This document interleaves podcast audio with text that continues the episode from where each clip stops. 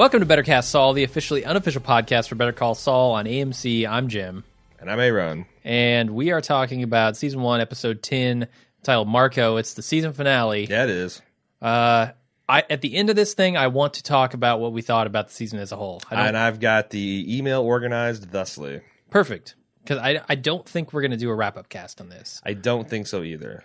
Our our schedule is such that it doesn't make sense, and I don't I don't know how much I really have to say about it. I feel like that we did get, I think a lot of people were anticipating because weren't we kind of flip flopping on that last week? Because Yeah. there's some people sent in deliberate like season wrap up thoughts. And I, I feel like we covered most of the ground. Sure. So, um, yeah. And it's also weird that this is kind of, I don't know how, what you thought about the episode, but this is following kind of the Wire slash the Game of Thrones pattern that the penultimate episode is the hammer. Oh yeah, definitely. I'm not saying that this isn't a good episode. By comparison, it was uneventful. It's more of a epilogue Yeah. um, and a bridge to next season than Yes. it was a climax. Definitely, and I, I felt that going into or going into like the final scene, I guess, where Sure. he pulls into the parking lot. I was like, man, this doesn't feel like much of a finale to me. Uh, I like the note they went out on though. I was surprised. I feel like that they might have painted themselves into a bit of a corner there, um, and I'm wondering Mm-hmm. if they're going to, if they think about walking that back next season, Mhm. because it's hard to see how Jimmy pivots his stance here. I mean, it, it's uh, I can't remember who said it, but it's like he drove into Mike's troll booth, Jimmy, and he left Saul. Yeah, definitely. And if he if that's true, then it is going to be interesting how he works with you know Kim and his brother and the oh yeah, upgraded to washed asshole status Hamlin. how those guys beca- still at the very part of their least, life. yeah, he's washed now. I want to talk about him uh, later on in significant scenes. But yeah, um, it's it's going to be kind of hard for them to stay in his sphere of influence or his world. Yeah, Uh, and you know, I was thinking we're beautifully set up for him to be kind of running a high scale. A lot of things surprised me. Yeah, like Yeah. I thought Nacho was going to pop up and ruin the thing at the last scene. Him just deciding on his own was a, an interesting choice. sure. We'll talk about it more. When we just broadly speaking, did you like the finale? Because I I liked it a lot more than it looks like a lot of people on Facebook and the forums did. A lot of people were throwing around words like disappointing, letdown, which again I understand since 109 I think is is un, inarguably a better, more emotionally Yes. resonant episode. Absolutely, hundred percent. But I thought this was still a good episode. It, it is a good episode. It's not a. It's definitely not a bad episode. And as far as episodes of TV go, Uh-huh. I I still prefer watching this over most other things on TV right now. Okay, Um, that's not a very high bar for you, because sure, because essentially sure. the stuff we don't cover is the bar or this the stuff we cover is your kind of like TV watching and everything else. Yeah, but you know me. I'm I'm You're Anthony it for the. Bourdaining it. And, I'm in it for the entertainment too. So Yeah, it's like there's stuff like Mad Men on right now, which I love, but Mhm. it's not nearly as entertaining. Oh, as I Better see what you're saying. Saul. Okay. Better Call Saul. Uh, but as far as like comparing this to last episode, yeah, I think this was less of an episode than last episode was. Mhm, You you threw all your punches and you're kind of winded in this last episode. mhm. So I I don't know. I'm not to say I'm down on it. I think it was good, but yeah. not as good. Anyway, why don't you uh, tell us who made this one? Written and directed by Peter Gould. Not you have to look it up? Yeah. The the Gould himself. Which uh, I think it was a conversation I had with Shane where he kind of chided us for maybe overemphasizing, emphas- emphasizing, emphasize. God, I can't talk. M- Putting too much emphasis. I porky pigged it. all right. Uh, re- reconjugated that fucking verb. Um, I, uh, uh, the, the Villigans role because of our affection for him in Breaking Bad. That, that you know him and and and Gould are kind of like co-creators, and maybe even Gould is in the driver's seat. Uh, you know, he on got Breaking Bad or this? no, no, no. Okay. On Better Call Saul, Yeah, yeah, yeah. and that I- uh, I think it's telling that like a lot of the showrunner interviews going around the internet uh, are of the Gould himself. So I mean, I've talked about in the past how Vince Gilligan had said that he was going to step aside after season one. Yeah, but I think it- completely I, leave I it to him. think I- by branding it the Villa Gang. Um, it, it, it kind of somehow shorts. I, I don't know. It's like well, he is the ringleader for Breaking Bad, and I, I get that that's changing a little bit here sure. as it transitions away from him. But I, yeah, I, I don't know. In in my mind, certainly Peter Gould is a big part of this. Uh, yeah, yeah. And I, I, I just don't. Maybe I I, want to haven't the disrespect the, man because he's he's awesome. Um, Yeah. and plus, there's not a really good uh, equivalent Ghoul gang. I mean, the the Villa gang just sounds right. Sure, I'm with you. Okay, um, let's start with the recap. Yeah. Uh, yes, let's do that. Okay. Uh, Marco is sitting in a bar, and we know him from the first episode. He's butthole man. he is butthole man. Yeah, he's smoke on the water man. hmm Uh, he's he does a a bar trick and wins twenty bucks, which I don't I don't even know if that works or if that's just an effect. I But I suspect I would like to try it. It it seemed like it was a similar principle to the um, you know, jerking a. Well, I got to watch where I go here. The tablecloth, jerking yeah. a tablecloth out from underneath a set table. Yeah, Like if it's all about how you snap it to Mhm. overcome that surface friction. Uh, maybe we'll try it on a lunch with Jim and Aaron here. But We ooh, occasionally that's a drink good idea. beers. That's a good idea. Hell, I got a beer bottle right there. You got Uh, a coin. I probably have twenty bucks in my pocket. J- Jimmy comes in. He tells Marco, "Hey, I'm moving to Albuquerque." Eh, Who and Marco thinks it's in Mexico for some reason, uh, and he's going to go work in the mailroom at Chuck's law firm. And Marco is not pleased with that. Tries to convince him to have one last scam fling before he leaves. I was intrigued by the tar money scam. Tar money. Yeah, it's there's a, a whole lot of scams and a scamtage that I, th- I thought about looking up and getting into detail, and I thought, eh, that might not be that interesting. But there was the one in particular, and that's where they've got a. It looks like a case full of money that might have been smoke damaged or something, and Hmm. Jimmy wipes it, and it like it's like black paper, and it comes clean and looks like a, a twenty dollar bill. Sure. Yeah. So I'm wondering if that is the tar money scam, but I'm Could trying be. to think how how that all works. I don't know. Well, I think uh, what I got from that little montage is that the chemical Uh-huh. is something that they don't have much of. Like they just have this tiny bit of it. Yeah. So he wipes off the bills. The other bills are obviously not hundred dollar bills. They're right. ones or fakes or whatever. Right. Um, the pieces of paper doesn't matter. Yeah. Uh, and then they sell this whole box of money to the guy for you know a thousand bucks or whatever, and say, "Go get the chemical Hmm. to clean it all off." it's I, the thing about scams of that type is it always feels like you know i guess the kennedy one's a pretty good example it, it, it takes advantage of you have to be kind of stupid and very greedy You do. You have to be an opportunist certainly. for a yeah exactly for a scam to work on you Uh-huh. which you know a lot of people written in like you know saying that marco's a scumbag this or that ah They're both kind of scumbags. sure I mean, They're- they're scamming. They're lying to people, scamming them out of money. I get it, but there's like there's a I think there's a there's a difference between taking advantage of someone at a bar who's kind of maybe a douchebag and an opportunist himself, and you're kind of you're kind of out hustling them versus like people that cold call elderly people and try to sign them up for services and you know Hmm.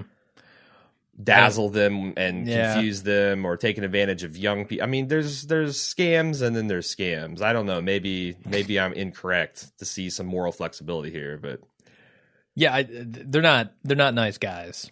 all that I- conversation just to say tar money scam, WTF. I don't. Okay. uh, another WTF in this scene. How does he not get the Miles, Def- Miles Davis reference? he so, does seem unusually. like, what are you talking about? Miles Davis gives up the trumpet. I don't get it. Do you think that his brother is responsible for his being kind of well watched and well read? Like he he lived with uh, Hmm. Chuck out there, and Chuck is an old time movie buff. Although Marco, It wasn't even that. It's just like everybody knows who Miles Davis is, right? I guess. yeah, you'd think Like so. everybody knows who he is. the thing is, I guess Jimmy was really distracted too. I mean, He was, did yeah. not want to come in there and say goodbye to his friend, and he was forced to, and he clearly felt, you know, the peer pressure of wanting to stay there and pull off one last time. And you can hear Chuck honking in the background, and it's Yeah, yeah, he's he's definitely being rushed out that door. yeah. So maybe that because I thought that's too. Is like for a guy to drop so many cult, uh, pop culture references to not get Miles Davis. Yeah. Anyway, we get the the intro here, which is Saul's coffee cup falling to the ground in his office and breaking. And that is that is Saul Goodman's coffee cup, not Jimmy's. Yeah, and one thing I snagged, we, we kind of talked about this last week, and I saw it confirmed in an interview with the uh, Gould and Gilligan, is that uh, they had more or less just had a random collection of just intro stuff, but Okay. they selected the last two to fit the theme. Jimmy Hmm. being pissed on and World's Greatest Lawyer getting shattered, the, the thematically appropriate, which I honestly wouldn't mind seeing them extend that to the next season. You know, because that adds. I mean, for a I almost felt like they should have like inflated the Statue of Liberty on this one or something. Like this is the creation of Saul Goodman, well, as far as that's, I can tell. That's the other thing. In some of these interviews, I feel like Gould has backed off a little bit about like ah, I don't think he's Saul just yet, yeah, which means I think because that's certainly the takeaway I got. I think Mm-hmm. that there will be a little bit of crab, crab fishing, crab walking away from from the right. conclusion here. maybe so. Uh, anyway, Jim Jimmy's waiting in the lobby of HHM in present day. All, all that other stuff happened in '92. I guess. the stuff. Yeah. Was it Wait. that far back? It's 2002 is present. yeah, yeah, yeah. 92. I, I think it was ten years. Yeah, you're right. Because he says it's been ten years or whatever when he comes back in Yeah, yeah, yeah. 2002. Sure. So it's been a whole decade. Um, anyway, Jimmy in present day is sitting in the lobby of HHM when Kim sees him, and he comes down. She comes down there and sits Speaking next of to him. radioactive Georgia O'Keeffe hellscapes, Uh-huh. what do you think of that uh, glowing wall they're sitting in front of? Glowing wall. You didn't notice it? No. Oh yeah, it's like where they're having that conversation. There's like a panel that covers the stairwell, and they it's like an opaque glass that they've lit with an orange light, and it just is like they're sitting in front of a fusion reaction. Maybe it's just my There's- television, but it's extremely distracting on the two watches I I, I gave it. Yeah, my TV's probably so dark I didn't even notice it. it's like Uh, you're wearing sunglasses on this stuff. yeah. Uh, the other thing I did notice in this episode, now that you bring up color, is there's a lot of red around Mm. Jimmy and around Marco. Starting this shit up again, are you? You have to when when you, the pedigree of the show demands it. I think. Uh, I don't know what it means. I'm sure there will be people out there speculating. All I know is when they have a wardrobe analysis of this season, uh, there's going to be a four or five episode of just complete white, white, white, white, white for the Matlock era. Sure. And then there's the horrible paisley or whatever Sure. shirt he's got on. Then he's got the black. In I, I thought Chicago. his I thought his funeral outfit was tight.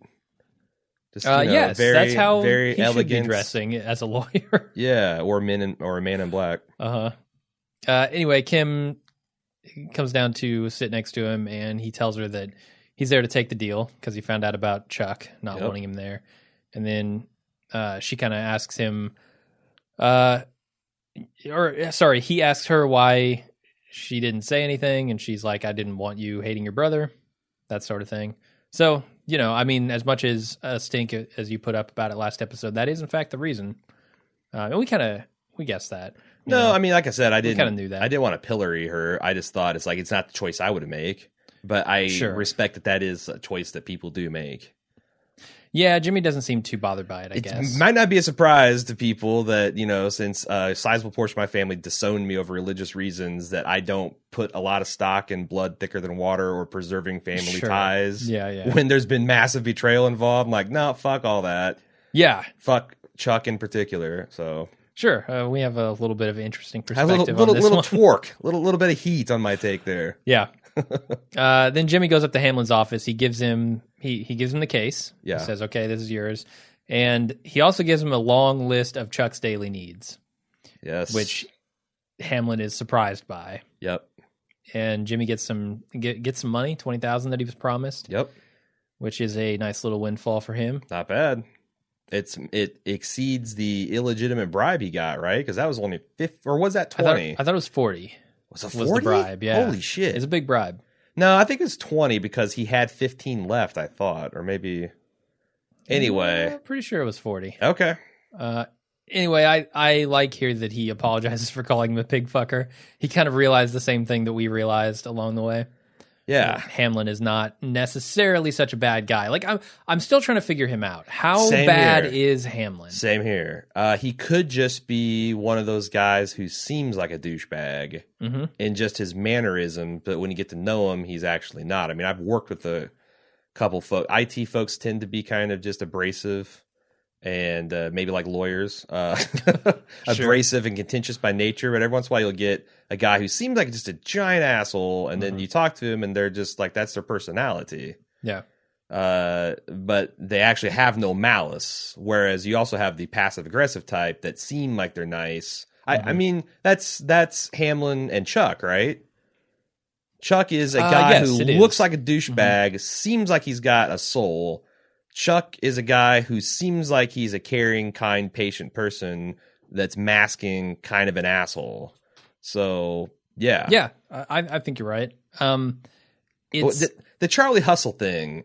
is what really because like I don't see how anyone can see that as anything but demeaning, Yeah. especially with Jimmy's background Sure. That presumably Hamlin knows. Like if if he Mm-hmm. if he wasn't a con man at one time, then Charlie Hustle, you know, might be talking about your grit and all that. But I, you know, it's like it's Pete Rose's nickname, the disgraced ba- baseball player who can never get in the Hall of Fame because he Mhm. bet on baseball games. And I, I just, it, it's hard to walk that one back for me. Yeah, I'm with you. But he could just be oblivious. Uh, He's also like I feel that his comments are somewhat genuine too. I think Hamlin, when he sees this long list of the things that he's been doing for Chuck every day, uh, he knows the history of Jimmy going out and getting his law degree just by hustling and No, working yeah, nights that and part's- weekends. I totally slaves away in the mailroom. I think he's he's earning some respect from Hamlin here. that moment where he realized all that he's been doing for his brother and Yeah. the depths of his brother's kind of betrayal. Uh, I thought that was genuine and, and well played. And honestly, this Hamlin's been well played by this guy Definitely. because he hasn't changed his performance. Mhm. It's just the context that we see it in. And that's kind. I mean, hats off to uh, Villigan and Gould and the actor uh, portraying him. I forget his name. That Yeah. that's pretty good. I, I know stuff. that I know that Kim pulls some of the strings to get him this job in El Paso, um, but I wonder also how much Hamlin was impressed by Jimmy and decided that yeah, it's a good idea. I wonder how many strings she really had to pull That's the thing. Like to change his mind. Sure, and that's the thing. How many strings did Kim have to pull? I mean, Hamlin at some think point has, has to buy into this, and Yeah, you know, it's it's knowing that Kim was saying that like you know this is something your brother can't can't get involved in, which Yeah. is fair enough. Although I wonder, I mean, that would be the ultimate if if uh, Chuck actually called and be like, "Hey, you know, my brother," and because I think he could. There's Chuck also, seems like he has enough respect in the legal community that he could call the partners up there and be like, "You're making a you- big you mistake." might be right. Have you ever heard of a Chicago sunroof? I mean, ultimately, it doesn't matter, right? He's not taking this job, so Yeah. I, I guess this is all for nothing. But I think you're right about Mhm. Chuck n- maybe being a little bitter. Uh, the other thing is questioning once again how good of a guy Hamlin actually is. I wonder if he could use this list and this long procedure for Chuck to bring Chuck down somehow. Have him committed. Um, Huh. Do do something. If if he's actually a bad guy, at this point, I'm I'm leaning toward no. Uh huh. I'm leaning toward I don't think Hamlin would do any of that, Right. But I suppose it's possible. It really does make Jimmy, when you you, you rethink the entire series, look very delusional. that he was Sure. going in there. You are messing with the fundamental for, and this was all Chuck calling the plays 100 percent of the time. Yeah. So Jimmy was going to bat for a person and taking care of somebody. It's it's it's crazy. So we go to the parking garage, and Jimmy is apologizing to Kim for yelling at her, and she asks if he's okay with um, all this stuff with Chuck and his brother, and he's like, "Yeah, there's nothing I can do to change his feelings, so whatever." Uh, you can tell it's eating at him though. Yeah, and I thought that it's really interesting how we haven't talked about this since the first two episodes, but the dented uh, trash can, Yeah, how they use that very similarly uh, to the dented uh, hand towel rack for Breaking Bad. That it was kind of a touchstone of how we felt about something and now how we feel about something. Like you know Walt's cancer diagnosis yeah, now Jimmy's, you know, that it's just kind of the constant reminder of all of his uh, failure and, and delusions. Mhm. And I thought it was interesting how it's always kind of in the foreground in, in a lot of these scenes. yep. Uh, then we go over to the bingo hall, and Mhm. Jimmy is hosting bingo. There are a string of bees that come up, which uh, cause Jimmy to start thinking about his brother, and it just breaks him.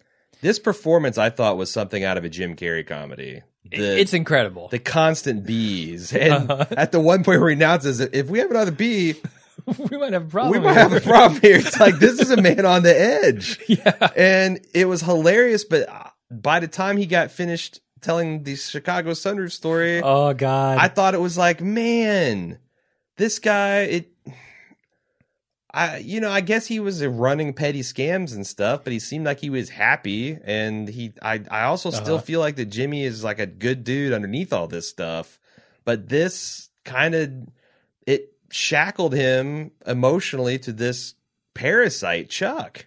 Yes, and that is, I feel, a key to why he becomes the person he becomes at the end of this episode. And it's not like it's. I mean, yes, he did shit in this guy's car, and there were He- children sure. involved. he, I, he did some bad things. but what he said about how he got railroaded, I mean, Yeah. you know, everyone's heard of a time where it's like you can, uh, you're drunk and you you pee outside of a bar, and oh, One it's little. Chicago sunroof. it's hard. It's it's hundred yards away from a park. It's at three o'clock in the morning, but now you're a sex offender because you took your dick out within hundred yards of a park.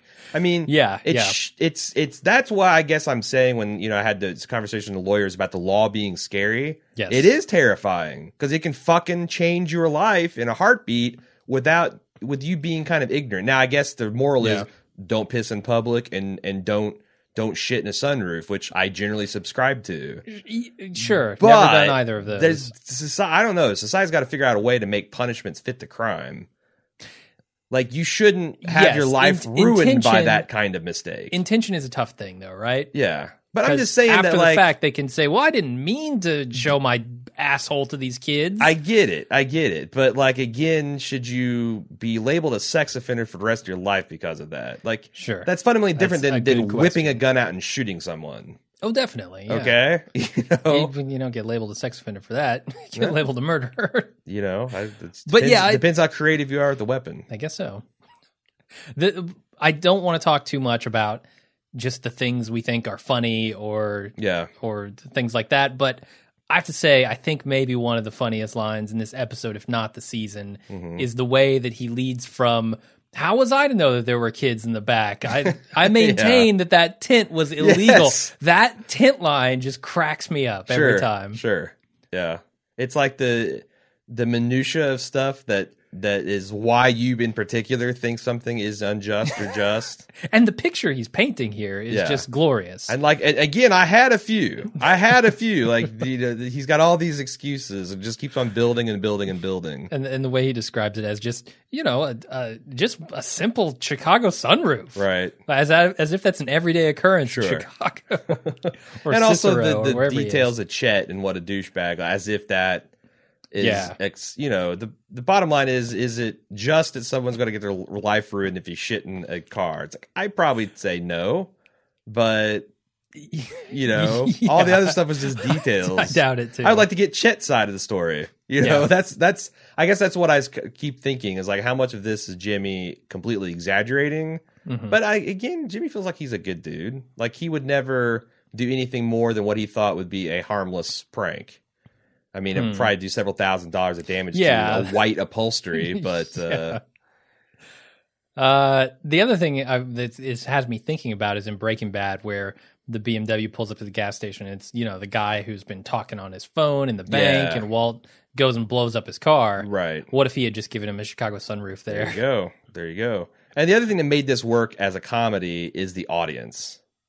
Oh yes, yeah, those old people. these old folks in their Ah. bingo and just sitting there and uh I they're just mortified. yeah yeah plus just his whole performance as a man on the edge and the little things he does when he, the bees kept coming just so good so good The one thing I really think they missed that would have capped this scene off very nicely is when he tosses that bingo ball to the guy and he drops the mic and he walks out in frustration. The guy should have yelled bingo oh at the very end of the scene, like let a beat and then like Yeah. bingo yeah that would have been the missed oppor- that's a missed just opportunity caps the whole scene off. But okay, And then the whole still no winners. I thought that was kind of an interesting meta, like the thing, uh, Mm. you know, life just keeps giving Jimmy bees, and he at each turn is like, have, have I, you know, have I arrived yet? Have I won? Have I got something out of this? nope, sure didn't. Nothing but melanoma the size of a pineapple. And and it gives us a little more insight into exactly, you know how how he got in the precarious situation he's in with Chuck.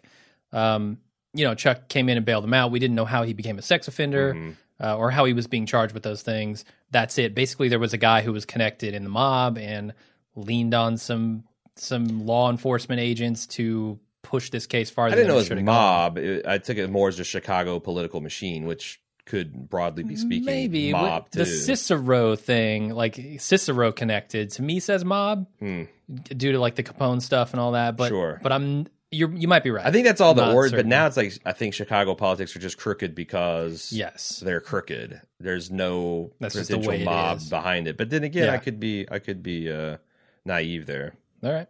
Jimmy goes back to Chicago, Cicero. I it's hard to tell. I'm pretty sure it's Cicero. Everyone says it's Cicero. It, we, I think it's you're always right, been but the, talked about. the Cicero. Ferris Bueller stuff confuses me because he spends a day in Chicago. Sure. So m- maybe you know Jimmy just told Kim, "Hey, I'm going to Chicago," and you know he's actually going to Cicero because Yeah. she Like, might not know where Cicero. When I go back and- home, I don't say I'm going to visit Greenwood or Greenfield Yeah, or. Greensburg or all the other green, all the fucking green shit that we got in Indiana. I say I'm going to Indianapolis because no one gives a shit. yeah, No one gives a shit. If So I said that would you, I would tell you, but like Sure. you know, if I was just talking to some random dude, so Yep.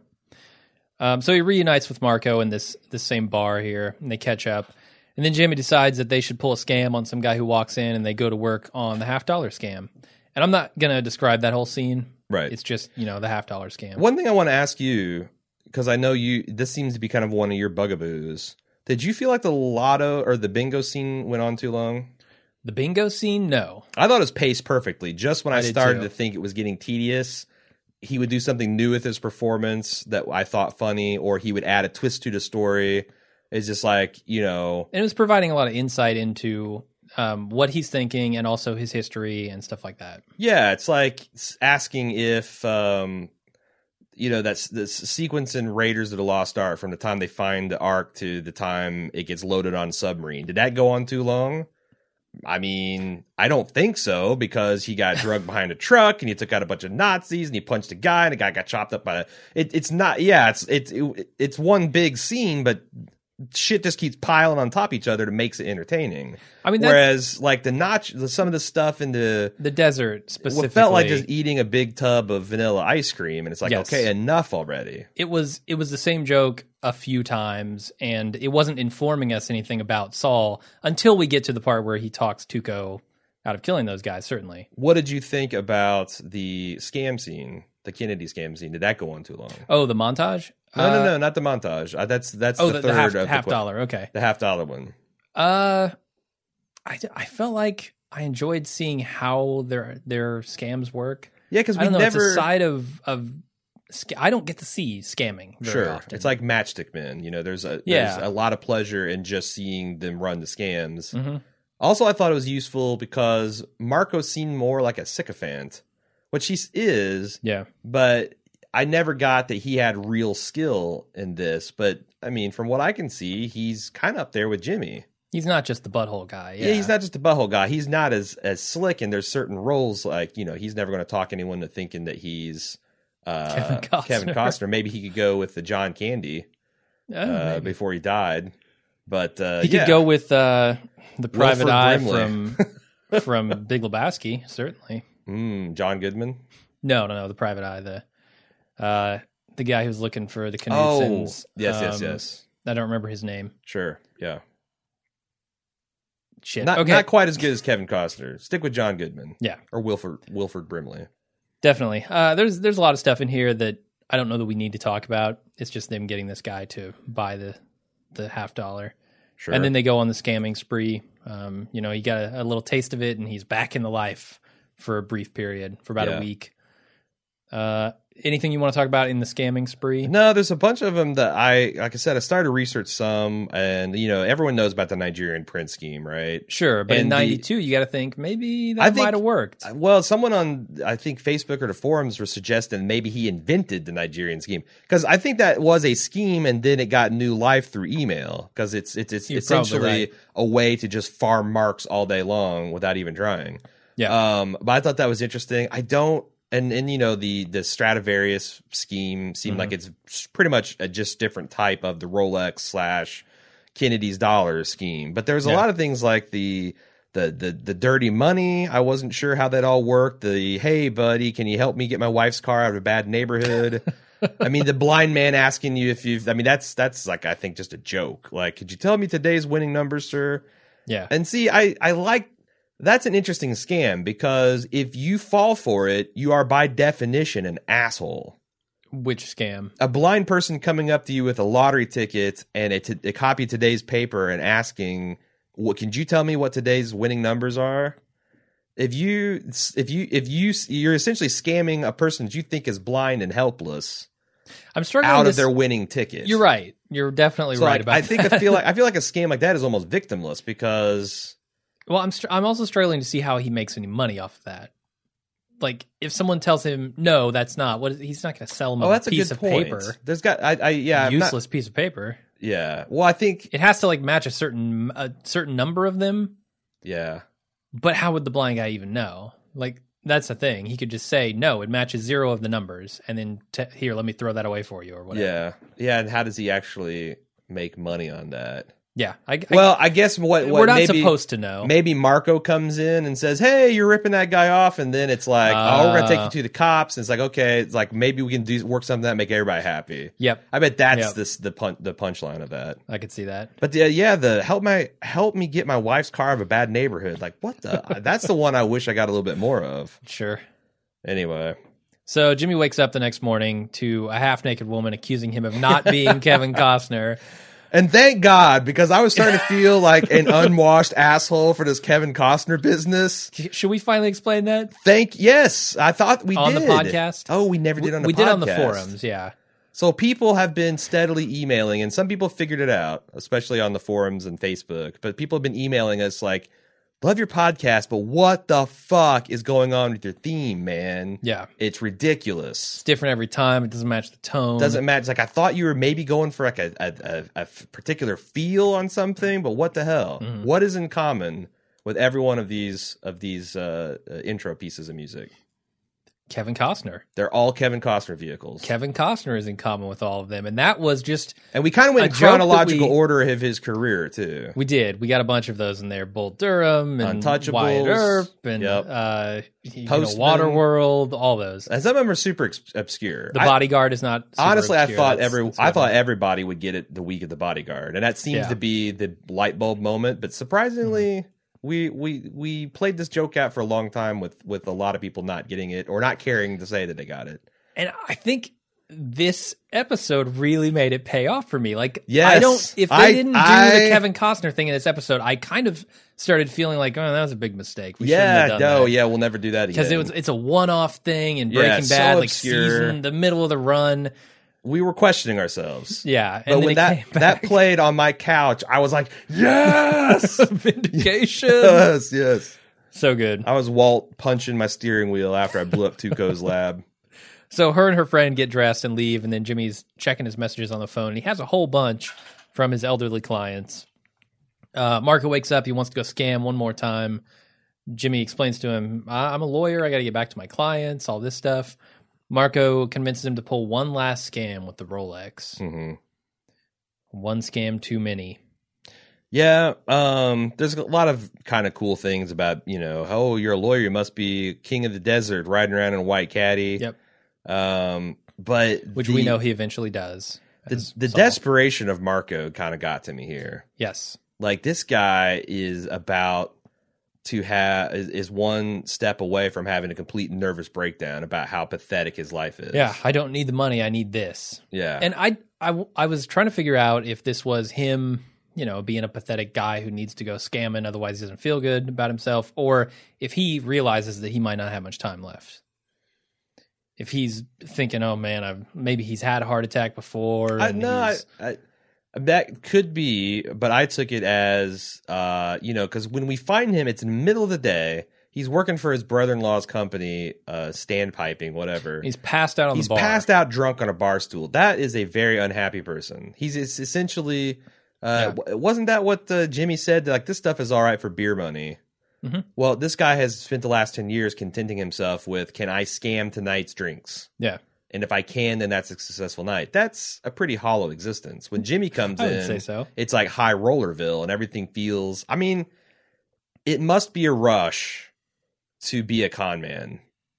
Like it's it's all the it's all the highs and lows of being a salesman with the element of criminality and danger, and like you might get your ass kicked. Yeah, more And- adrenaline. and you've got no recourse. So yeah, I could see it being very addictive. Mhm. Uh, and and and Jimmy is kind of like the better looking, more successful version of Marco. Yeah. And maybe he's even Marco's, uh, you know, like the the white the white feather for Dumbo. Like Marco Okay. is capable of great things, but only when Jimmy's around. Yeah, now he's pulling twenty dollar beer bottle Yeah. scams. It's Yeah. like when he was getting you know a thousand dollars a night for the Rolex. No, it's like you know Laurel and Hardy. Um, you know Jimmy can kind of run his own set because he's a little bit more sophisticated. He's a little bit more charming. He can pass more as a non schlub, whereas this guy is the kind of you know setup guy. You know he looks This like guy a- looks like a scammer coming to get you. yeah, yeah, yeah. But he makes the thing like the you know the Kennedy half dollar work. Yes. Because you would totally buy him as being like, oh, I know a guy who's got a pawn shop and I can, yeah, blah blah blah, and it, yeah, Yeah. I think they they're a good one two punch combo. Yep, I'm with you. Uh, we go to the Rolex scam where Marco has a real heart attack and he dies. Uh, not much more to say about that. I did notice something this time that I didn't notice the first time around when they pulled this. The howling is actually the signal that hey, we're we're Yes. coming, get ready. Yes, I thought that was cool to go back and show the same prank but a different perspective on it. no, honestly, I thought this the strength of this episode was it made a lot of the stuff that maybe we thought was weak and pro- maybe still is. Like I don't know that you can justify a lot of the stuff in the first two episodes. Um, you know, and I I I feel like people that are really defending that and saying how great it was, um, it, they were more banking on the promise that it did live up to. Yeah, But there was um, some weaknesses. But the seeing this and like you know that time where he sat down to two redhead twins and talked them about told them about the legend of slipping Jimmy. Mm-hmm. The fact that they've had that theme that steadily built up into this episode, I felt like was satisfying to me. me too. And and if you didn't, I guess see this as a payoff, an ultimate payoff of some of that slower stuff, then you could be unhappy. But honestly, I I thought it redeemed a lot of that material. I mean, like I said, the uh, Tuco stuff from the beginning, I think is going to be borderline unwatchable uh, when you go back through it. yeah, Because I- what little charm it has essentially is, isn't it cool to see this character from Breaking Bad? Isn't it cool to see Raymond Cruz chewing the scenery again?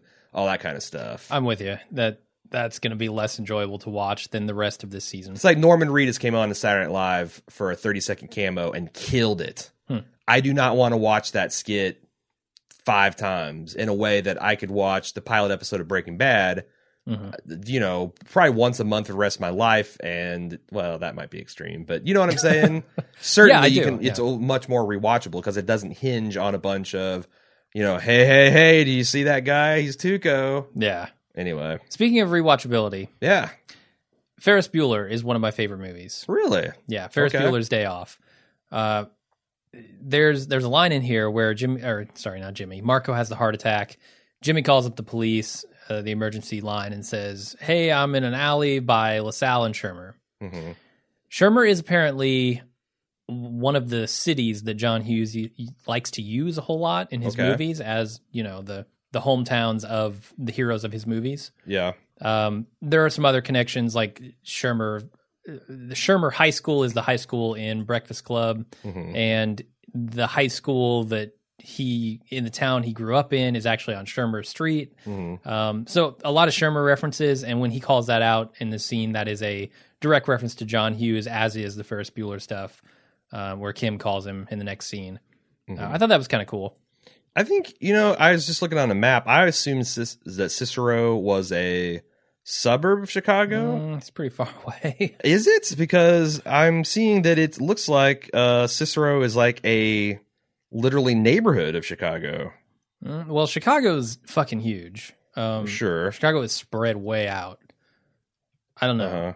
Uh-huh. Um, it's it's hard So- to say what is and isn't in Chicago. Right. No. For me, Uh, anyway. Yeah, Cicero is. Uh, I guess it's you know it's it's like a 20 minute car ride, but it seems like it's inside what I would consider the loop of Chicago, not downtown Chicago, but Okay. it's even more connected to Chicago than I thought. All right.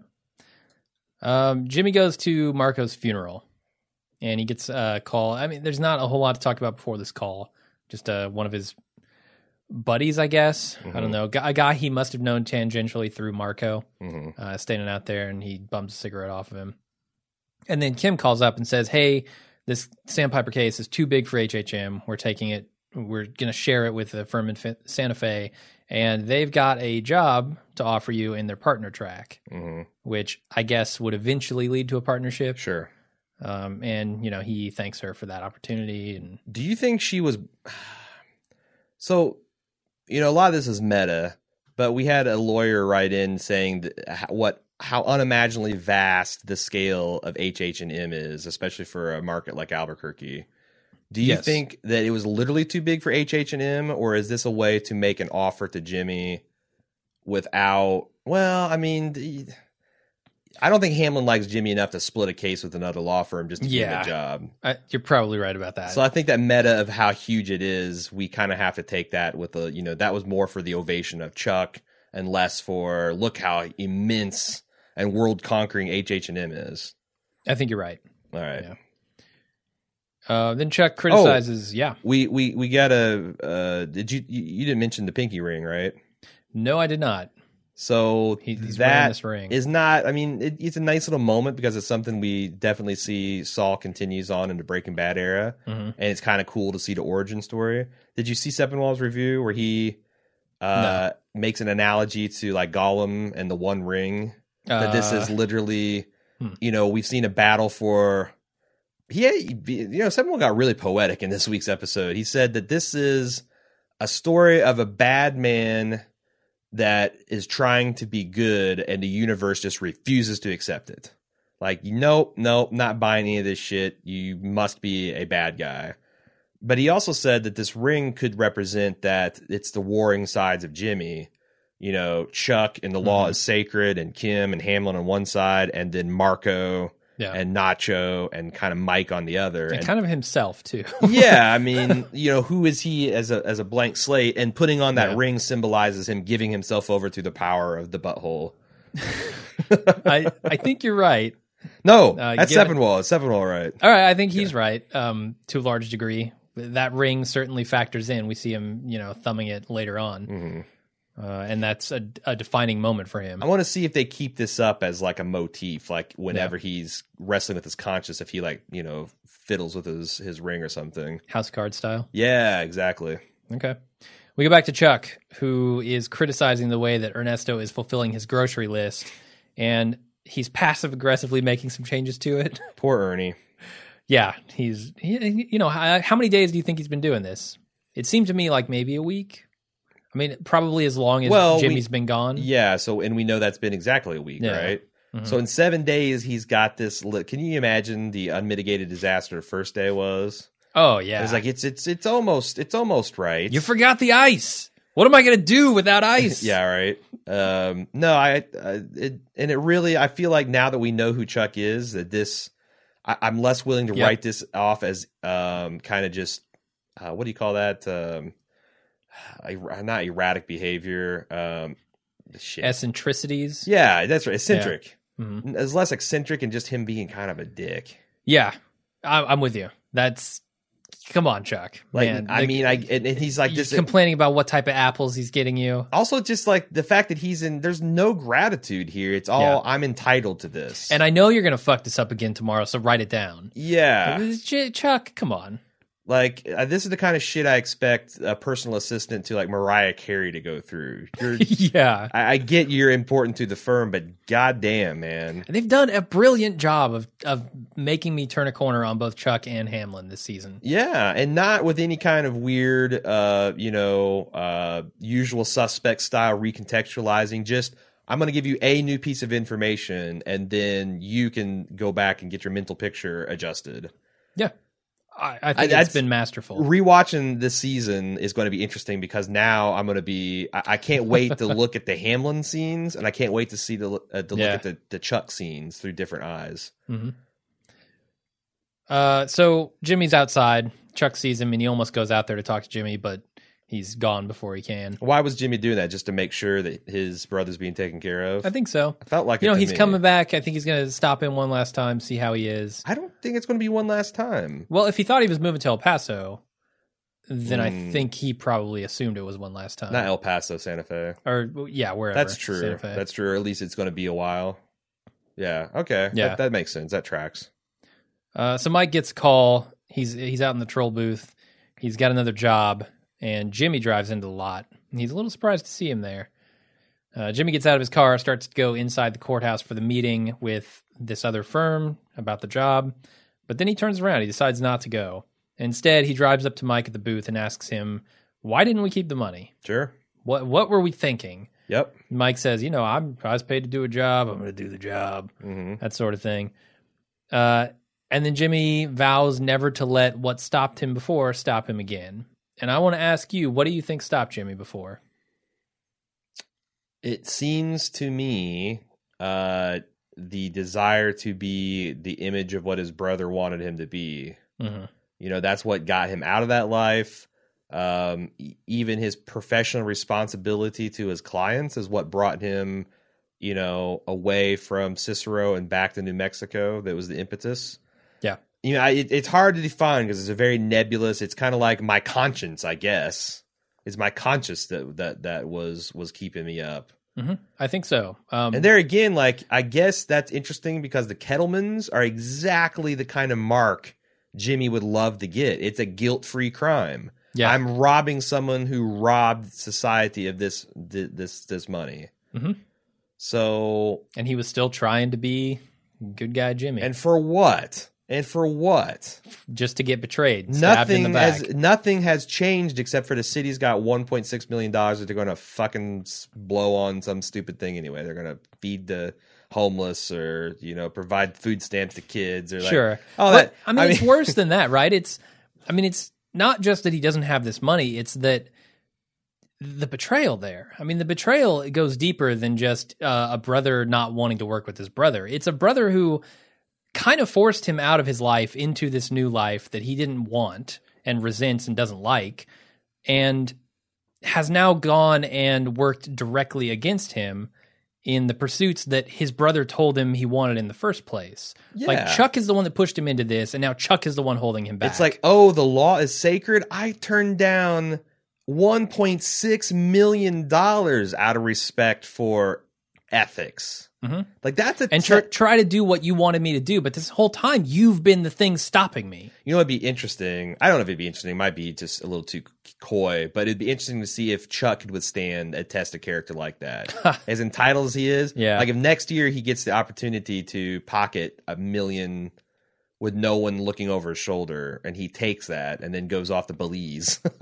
yeah, I still it would be interesting, definitely, because I still do believe that Chuck respects the law, and and that may be the only thing that he's really And Jimmy does say about. he's a sick man because that's the other thing Mm-hmm. we before we start, you know, uh, uh, hanging the unwashed asshole tag on Chuck. uh-huh. We don't know what the hell happened to him.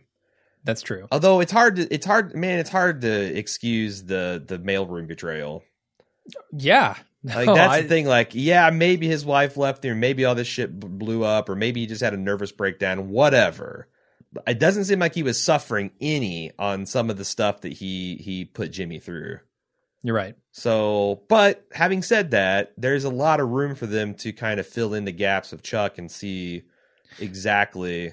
I I can't imagine. So I mean, maybe I could be proven wrong about this, but I can't imagine a scenario in which Chuck Chuck's sickness allows him be, to betray his brother in that way that makes it okay. No, I don't think there's a justification, but maybe like, well, I understand because I honestly understand uh-huh. him going and laying down the law on Cicero. I kind Like- of already understand why he doesn't want Jimmy to be a lawyer and to work with him. All right, there's a because there's- Jimmy's there's slipping debate in the Jimmy at his core, but Yeah. but eventually you've got to let that image of Jimmy go. right. Ten years down the road, yeah. that's a much harder image to keep in your head, and Chuck seems to be able to do it just fine. and also, Chuck doesn't see Jimmy putting, you know, turning down 1.6 million dollars. All Chuck sees is the billboard scheme. but he's got I mean he's got to see every day he's bringing him ice and food and he's busting his ass in the mailroom and at nights to get a law degree. No, I get None it. of that changes his Right. mind. Yeah. Chuck is too focused on who Jimmy was and not enough Sure. focused on who Jimmy can be and wants to be. which has turned it into a self fulfilling prophecy. yeah, exactly. You got the chimp with a machine gun now. you do. You do. Um so I, I thought it was interesting Mike's Mike's still on the job. It let us know, you know, Mike's still doing things for this vet. That was not his last job that we saw. So it sets That's up a lot of stuff for next season. Yeah, working a crossword puzzle. Uh, Yeah. The other thing that kind of leads credence to the greater Gollum ring theory is Mm-hmm. that, to my knowledge, uh, Jimmy had didn't know that that's the song Marco was humming when he died. Smoke on the water. Smoke Yeah. on the water, and then he pulls out of the parking lot with parking lot, the parking lot with a ring on his finger, uh, humming "Smoke on the Water." Yeah. On the other hand, it's a badass song that Sure. people hum from time to time when they're It feeling is. like a badass. So, Mhm. Uh, so one other question about this scene, uh, another big question. yeah, What are I, I view Jimmy's motivations as probably threefold here as to Mm. why he decides to never never let his brother or his goodwill get in the way of, of himself again. Uh, one of those is fuck Chuck. I certainly think that's in there. Um, Banana Fana. an, an, another one is probably to honor his his dead friend Marco. Hmm. I, I think there was a certain There definitely was that. I don't think we talked about that enough. The like death him of Marco. thumbing that ring. Yeah, yeah, At the end, to me, says uh, probably the other one is life is too short, sure. and he doesn't want to get burned over and over again by the people who trust him. So, Sure. or who he trusts. So he's going to not trust anyone. hmm Um, but I I also felt like it was a little bit to honor Marco. Like this is who I was. This is who I'm gonna be. Uh, Marco's gonna be with me through this journey. Mm-hmm. So I, I don't know. Those were the kind of three things that I thought. No, I, I, I totally subscribe to your theory. Okay.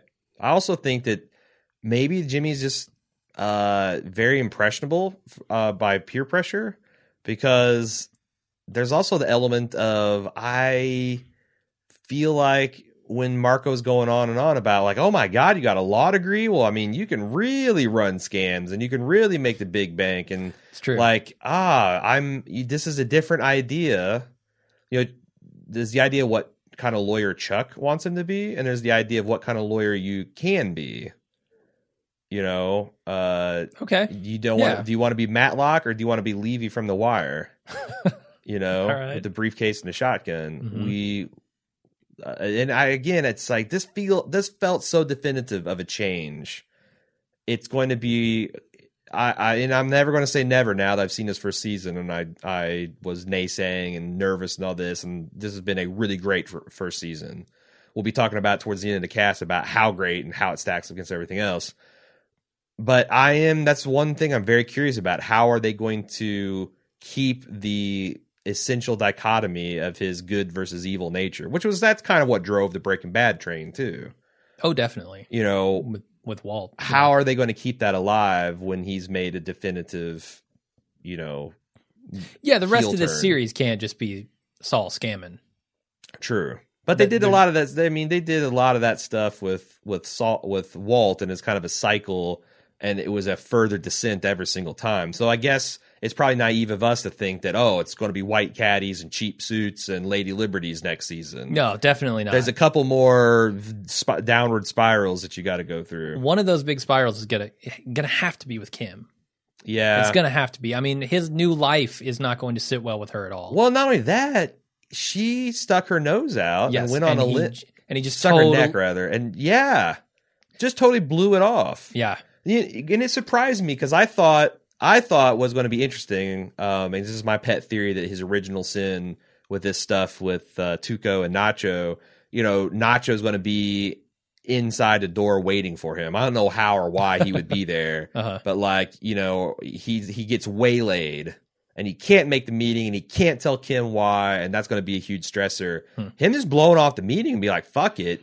it's even better. That is a fuck you. And I guess It's a can- choice he made, right? It's it's also stuff that he could probably talk to Kim and smooth it over. Like, look, my I went to Cicero. I saw like an old buddy of mine from my youth, and he died. And and then this on top of Chuck, I just you know I just lost my mind. I mean, he can smooth that over, but when she sees what he's going to become, yes, that's where it's going to get difficult. yes. But I, I think their relationship is going to strain. to start like instead of a slow slip, he just blows her off and embarrasses her Yeah. professionally. Uh, that's you know I don't know. It's it's it She's does going feel back like to the cornfield. it does feel like they painted themselves in the corner, and I know that that's something that Vince has said before he enjoys doing, putting them Yeah, I in mean- situations that he has no idea how they're going to get at, and relying on ingenuity of of the team, and presumably Gould feels the same way. I don't feel like this is a corner. I feel like this is a dead end for him and Kim. Like I, It can't. I be, think though. this There's- is going to be the destruction of the relationship, not something that he has to overcome to make it all roses again. like in a like a Skyler White type destruction of relationship because the thing that I'd it feels like they built spent way too much time building up their relationship and even you know when he got that hug and he's like oh that was nice I mean they've they've they spent way too much time building up this Yeah. relationship to make it a dead end. Maybe it's not going to happen immediately. no, I see what you're saying. but I, but- this doesn't go. They, they don't live happily ever after. Is my point. no, well, and yeah, this is the is definitely the beginning of that when Saul makes the conscious decision to be Yeah. a bad person. I think. yeah, I mean, I, and I don't know that he's making. Okay, there's the distinction, right? There's Mike's distinction of being a bad person or a Sure. good person and breaking the law. Two separate things. I don't think Saul is a bad person or Jimmy is a bad person necessarily, but he will be. but he has certainly made the decision to start breaking and bending the law. Yeah, and I mean this is kind of the same conversation with Breaking Bad. Where when did Walt break bad? You know, Sure. Uh, this is perhaps the turning down Gretchen and Elliott, uh, working at the uh, you know legitimately taking care of your the problems that got you into this thing. hmm Uh, this is this is might be the tip of that, or like you know where a, a, a reasonable person can say yes, this is where he broke bad. Yeah. I don't know that I'm super interested in tracking that the way we did with Breaking Bad. We kind of have been though, just I know, tangentially through I our know. discussions. but it's like I I don't know what people listen to podcasts think, but when I think like oh, spending three seasons doing this, I'm like ugh, like I that's not super interesting, or it's it's it's I'm you. interesting, but we've done it already, we have. and I feel like at some point the other guys making this shit have to feel that way too. Like they have it's this cannot be just a tamer retelling of Breaking Bad, and it hasn't been that way so far. It's been a kind of its own. Um, you know, it's like weirdly, Breaking Bad was a good man resisting the temptation to be bad and failing. This is a good, a bad man that's resisting the temptation to be good and succeeding. yeah, which is an inherently more It's the chiral tale. form. It's the chiral form of Breaking you're Bad. absolutely right. This is chiral Breaking Bad.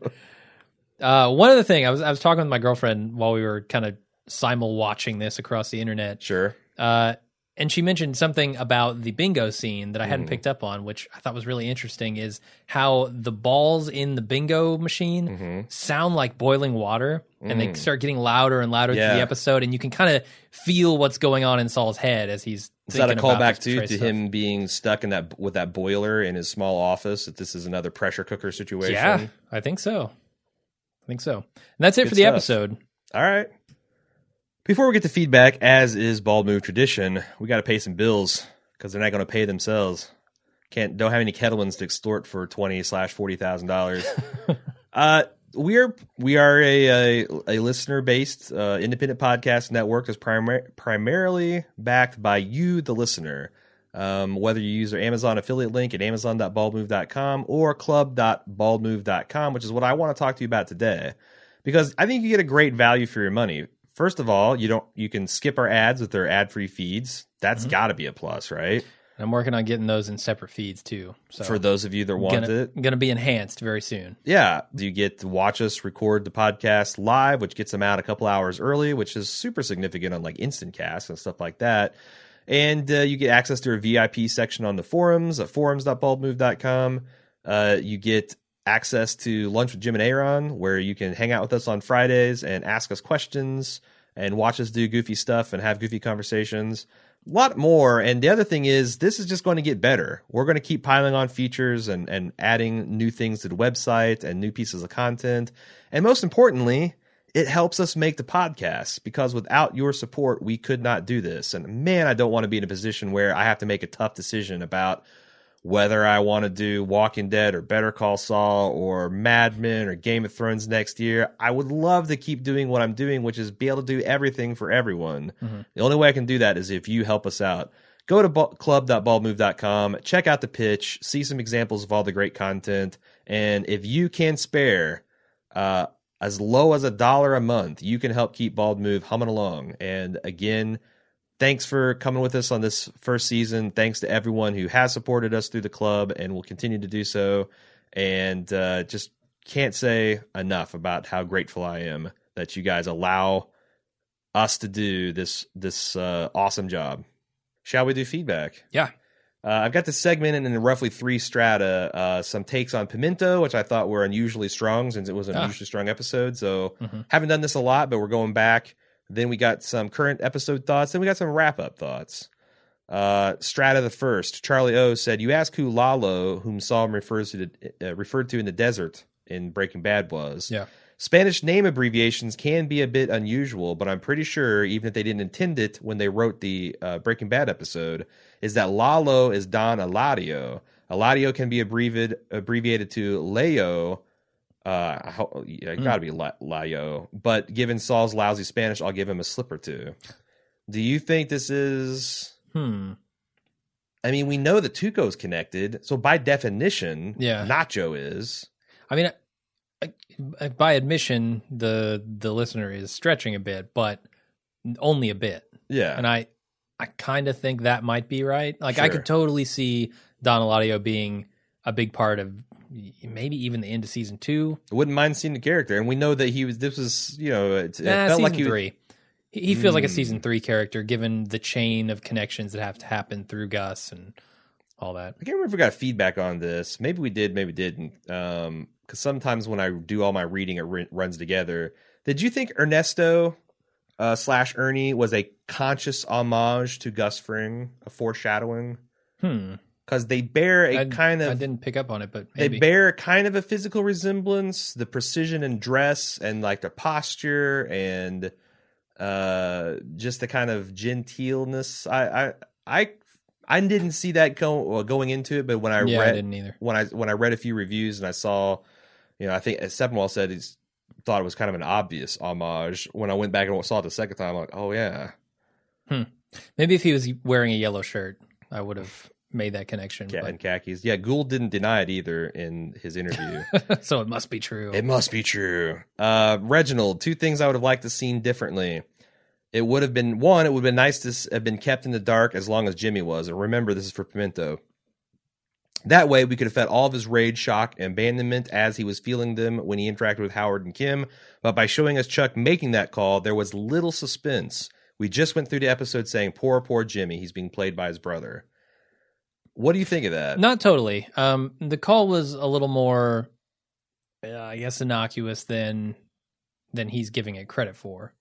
I he's saying, "Oh, it spelled it all out right there on the Sure, screen." sure, I don't think that's true. I think a reasonably sharp viewer knew something was up. It's definitely you thought something was up, but I wasn't.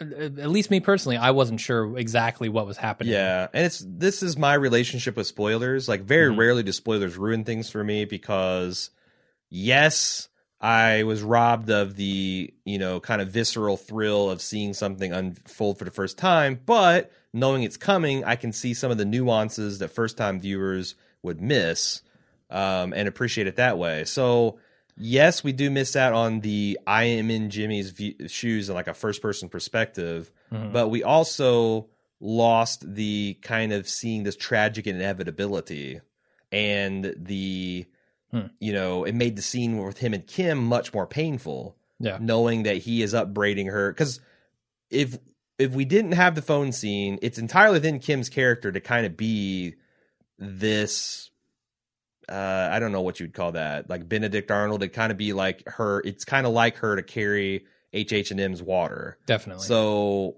you know, but but by knowing that he is so wrong and she is trying to spare him pain, it makes that Mhm. scene more poignant. So it's kind of like tomato, tomato, yeah, six of one, half dozen the other. I, I don't know. Maybe I'm just not good at reading plot devices or what, but it seems to me the things that give away intentions and and what's going to happen next is the performance of performances of really good actors. Mhm. And I think like I mean the the scene where Chuck is confronted with his brother's law degree Mhm. told me right away that he was not comfortable with that.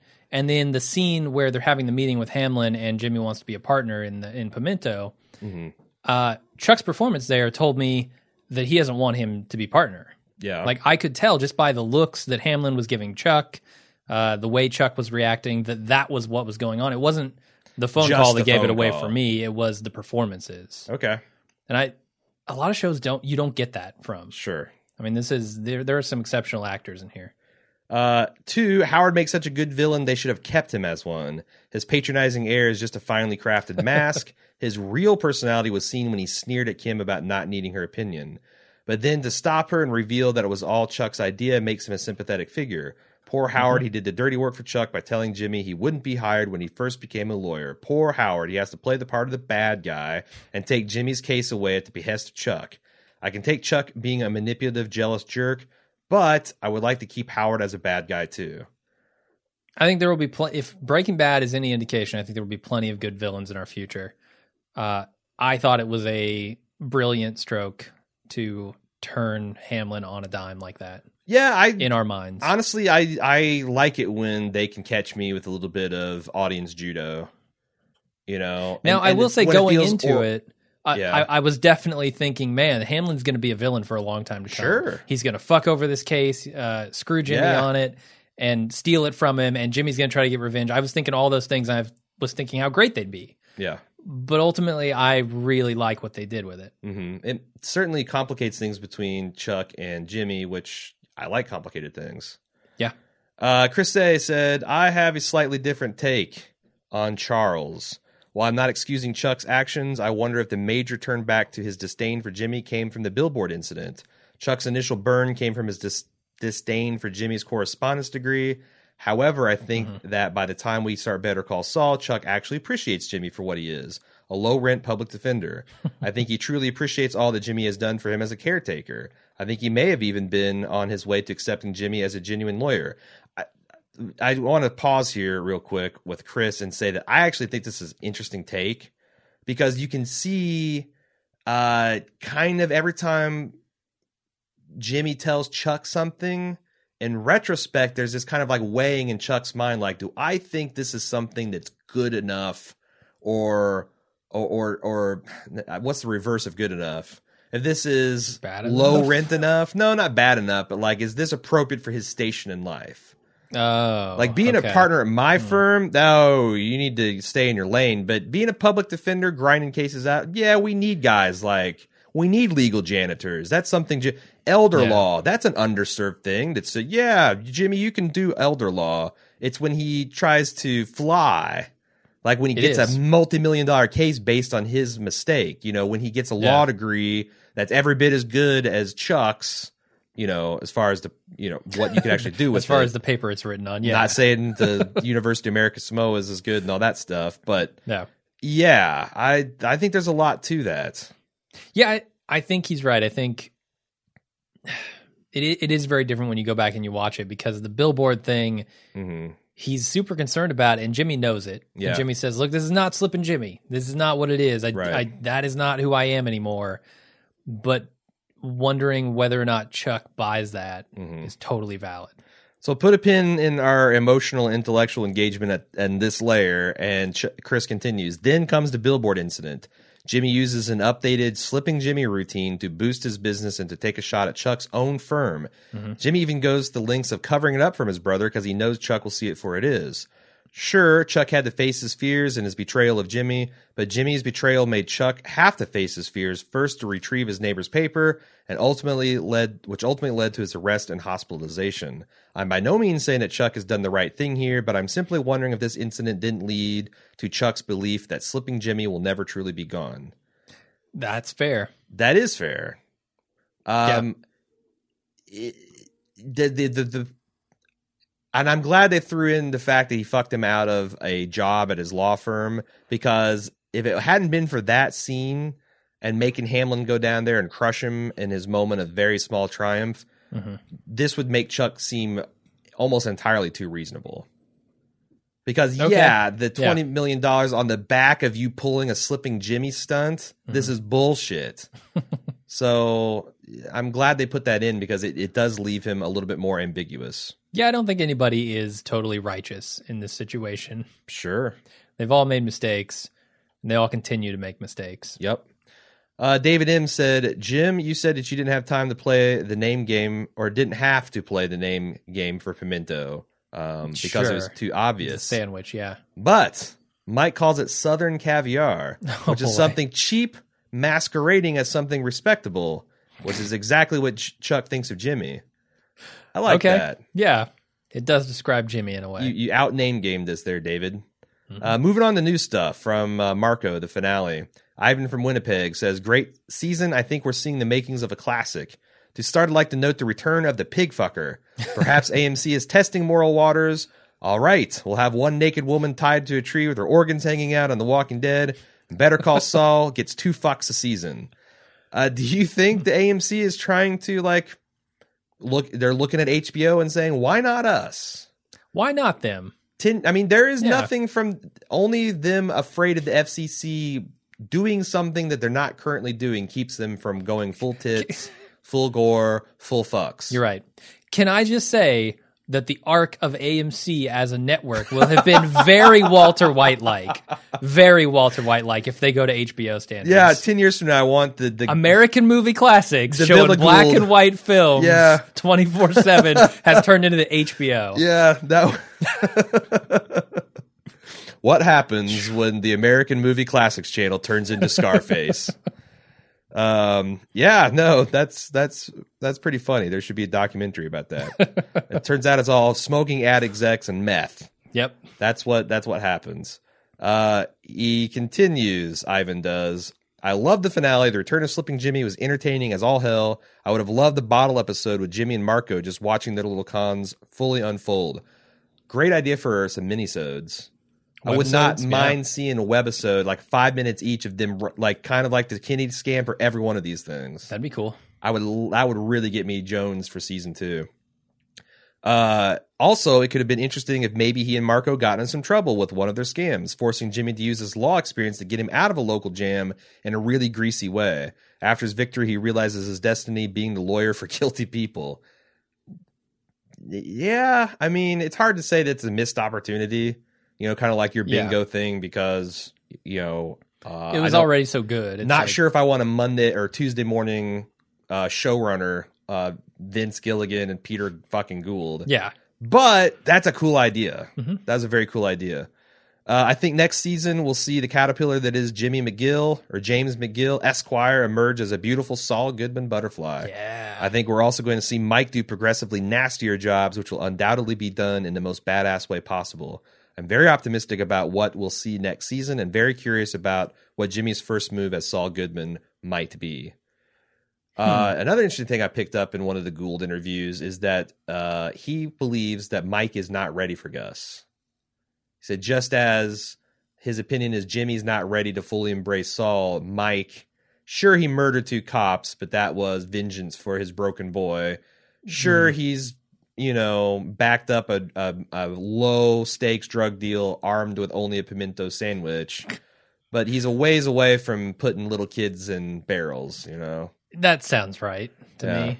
So, uh, Mike H. On second viewing, I recognized uh, this is a theory that I wasn't going to read, but then we, I'm like, you know, we should go listen and check it out. And uh, well, we'll, we'll let we'll let Jim do the commentary after I get done reading it. Mike H. On second viewing, I thought I recognized Bryan Cranston's voice for a brief moment as a man named Manny Hollinger, leaving the last message on Jimmy's phone as he went through his voicemail in the scene waking up in Marco's apartment. Go back and hear it for yourself. Uh, yes, Mr. McGill. This is Manny Hollinger. Again. Uh, he- What's your take on this? Because we we listened to this several times. My take is that it's not Bryan Cranston. It's uh, it does sound quite a bit like him, uh, but at the same time, I won't say I'm sure of that. Uh, I would, if I was a MythBuster, I'd mark this as plausible Yes, and, the coughing masks it a lot. because the I, key thing is I could see them doing this. everything I know about Vince, Peter, and Brian tells Yeah. me that this is a slam dunk. Brian, can we get you to call in and leave a message? Yeah. absolutely, yes. And It's it not like be they need him on set on set or anything. It's just like call my phone Yes. and leave me a voicemail as Manny yes, Hollinger. Yes, and it's the it's the kind of cool kind of fan service that's on an Easter egg. The only thing Yeah. against it is in this internet day, Mhm. I'm predisposed to not believe something. 48 hours after it aired, I feel like I should go on the internet and search. Did Yeah. Bryan Cranston leave a voicemail message on uh, Marco and get hits from something Yeah. that that the people knows. But maybe, maybe Mike, you're the first. Could be. In which case, you get you're you're you're eligible for all the internet points. Bill from New Jersey says, I really dug the finale. Might not have been the emotional high point of the series, which he would give to Pimento or 5 What what gets it for you? Pimento or 5 Man, Pimento. I like Mike's And- and that- was good, but I would Pimento, never never believe me if you'd have just laid out the lo- the, the plot line for Pimento because I didn't think I didn't think Bob had it in him. But I kind of think so too. Yeah. As good as Mike's was, Pimento was just a hair better for me. Because you also got a good also it helped that you got a pretty good helping of Mike in that episode too. You did. You definitely Whereas did. And 5-0 there were was funny all- scenes and stuff like that. I mean, 5 wasn't funny at all. It well, was you had the this this coffee. sp- Yeah, you're right. No, it wasn't really funny. al- almost nothing funny in that episode. It was Mhm. very drama heavy. Um, it was very dark, very dreary, dreary. And like I said, I, I don't know. I I do expect that to the be a kind of controversial opinion. I, I feel like that uh, Yeah. it wouldn't surprise me if 50-50 of the fans or even 75-25 like 5-0 better because it is a grittier, more Breaking Bad episode of Better Call Saul. Mhm. Anyway, uh, but this finale def- definitely sets up Jimmy for a major turn towards being a criminal, a lawyer in season two. My only complaint was Marco's heart attack. It felt a little fish NATO 737 down to me. Too convenient and too easy. What did you guys think? They laid the groundwork in the the scene where Jimmy comes back. Uh, he's got a little cough. I knew something was up there. And he just seems like he's a guy who spent the last 10 years just abusing his body. Sure. The desperation Uh-huh. and the emotional duress that he showed at the thought of Jimmy leaving and Yeah. knowing that this is the last time he could ever. I, yeah, I mean, I feel like I can speak with some authority on the fish NATO aspect of, of scenes, uh-huh. but it, it, it didn't even trip my fish NATO sensor. Okay. But I could have been, uh, you know, I'm not Honestly- saying you're wrong. I'm just saying it didn't trip it for me. You know, you you put a, an obese man on the screen, and I believe a heart attack at any moment. Yeah. I mean, yeah, it might be a coincidental. Uh, we need this heart attack to happen now, sort of thing. Sure. But a heart attack could happen to a man like that at any moment. Yeah. Now, if, if Fargo had set up that there is like a giant fish hatchery a mile down the road and there's Uh, tornado warnings, And on the radio, yeah, there you go. I Mhm. mean, that, I'm, that's all I need. That's all I need. Uh, Jack K says when Jimmy gets to Cicero, he tells Marco that while he is there, he wants to get a hot dog at Henry's. Well, here, sir, is a pic of the place, just a few blocks from my office. He sends in a picture of the real Henry's where you can get presumably a hot dog. nice. It's good to see that unlike Walking Dead, the writers know their locale. Even the basement was spot on. My only bitch is the old style uh, old style beer at the place, uh, because apparently in Cicero, all you can get is a Miller or Bud Light. um, I think that this is 100% attributable to Bob Odenkirk because he is from this area and he is bringing that local f- flavor for you. It's just a damn shame they couldn't get a day or two to shoot actually at this location. It's kind of like you know what they do with ABQ. Um, since Cicero's a a big part of the plot in this season, I wish they could have gotten a week to shoot some scenes there. That would have been really cool. Man, I, I'm still not sure that they're not in Chicago. Him yelling about I- like LaSalle. Yeah, I mean, LaSalle is such a major street in Chicago. sure, but I'm at this point. I don't know that there's a distinction now that I've seen the geography. Like that's like saying I, Fountain. I don't know like, how that's far like LaSalle saying goes. I'm not sure this happened in Fountain Square. I think it was Indianapolis. Like okay, D- yeah, I'm just wondering if LaSalle goes to Cicero. I mean, LaSalle is definitely a major thoroughfare, but it's well, it- mostly associated I don't with get- downtown. Yeah, I don't want to spend too much time sort of dwelling stuff. because I'm feeling Yeah, it more and more matter. lazy, not just going to Google Maps and figure it out. Uh, there is no Sherman Street, though. I mean, Okay. you might be able to go to Cicero and say, "Oh, there's no LaSalle Street," and if that's the case, then it Hmm. must be Chicago. But what, whatever. Ultimately, it doesn't matter, right? I yeah, that's Where the they only are. reason I haven't looked it up because I just don't give a shit. okay. Uh, Alex C found the death of Marco lacking. Let's face it, Marco was not a good dude. By his own admission, he was only ever happy when he was ripping someone off. I'm sure Jimmy loved him, but as an audience member, it was tough to care. In fact, I can honestly say every single death on Breaking Bad hit me harder than Marco. Uh, what do you think when he actually helpfully clicked on a YouTube or give me a YouTube clip that has every single death in Breaking Bad? Yeah, here's here's the one flaw I see, and and something that I think we have to point out, or we would be hypocrites a little bit. Hmm. Uh, they only really develop Marco as a character during the episode where they kill him. That is something that we give Walking Dead uh, a lot of shits for. Yeah, A lot of shit. Uh, I felt that watching this episode that maybe it didn't have the effect, the punch that it needed to have, especially coming off of Pimento last week well, with a much bigger punch. I agree. My only question is, did do you think that the the ghoul and the Villa, Villigan really wanted us to feel an emotional punch at Marco? Because to me, Marco's death was a a pivot point to move, uh, you know, Jimmy closer to Saul, and it, I didn't. is. Yeah, I, I I guess. Um, I feel like they should have maybe flip flopped those though, because like Hmm. I I don't buy that if his brother wasn't enough to push him over the edge, that the death of Marco would have been, because I haven't seen enough of their relationship. I guess. I mean, I know they were buddies and scamming together and stuff, but their the connection to Chuck must have been far greater than his connection to Marco. And so for that to be kind of the thing that finally pushes him over the edge to be Saul doesn't feel right to me. It feels like he should have done those in reverse order. Well, it makes it. I I feel like Jimmy's struggling with Chuck's betrayal. Going into Better Call, going into Saul from that point would seem more like a negative reaction. It, it's more of something driven by the desire to, like, I'll show you. Yeah. Whereas doing it because as a result of the death of Marco makes it feel more like an affirmative decision to do that. Okay. I, I can Um, buy that. you know, again, it's like a very slight distinction, and there's certainly elements of vengeance, and I'll show you in that final scene. hmm But yeah, that's that's the way it worked for me anyway. And I I, I never felt anything for Marco other than you know, oh, poor guy, and well, Jimmy's affected. But I and I never suspected I was supposed to like Yeah. feel a punch in the gut, like presumably you're supposed to feel when a major character on The Walking Dead dies. sure. Yeah. Uh, Matthew C, an expat living in the UK, says, "Is it just me, or did you guys think Jimmy was going to walk into the meeting with Davis and Maine and meet the guy he and Marco conned back in the bar out of one hundred and ten dollars? It'd be a crazy coincidence, but I would thought it would be good, as if the universe was against Jimmy's hope to go straight." There again, don't want a Tuesday morning quarterback, Mhm. but yeah, that that would have been also a, a really cool idea.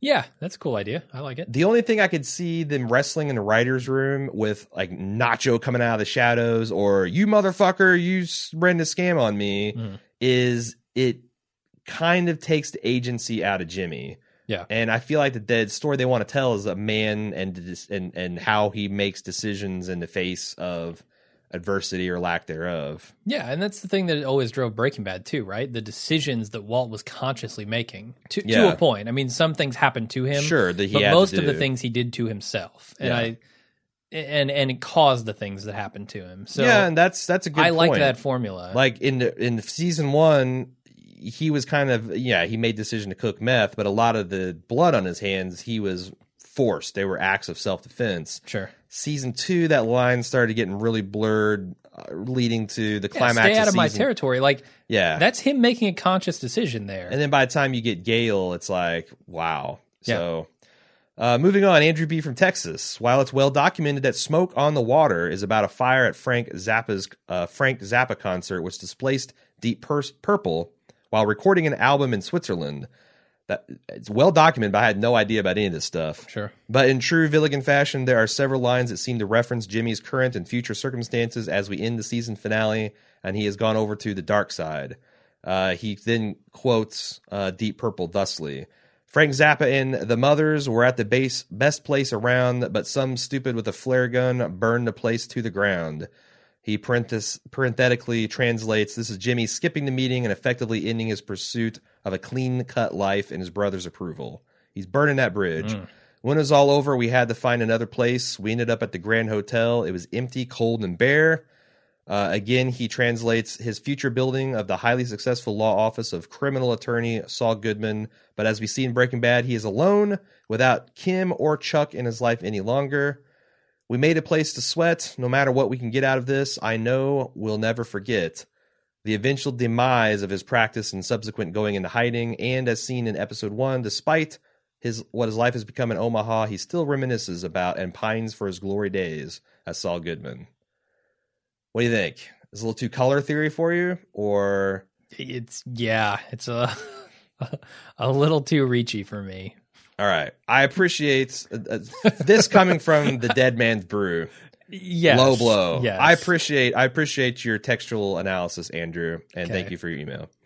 Finally, a little uh, fun note for the listeners. Uh, Rachel B said, "I couldn't believe that Mike's daughter-in-law is played by the crazy Irish lady who tried to feed Rick Grimes to her Walker husband in the woods near the prison." We have verified. I find it hard to believe myself. We have verified it. It is played by the same actress, Yeah.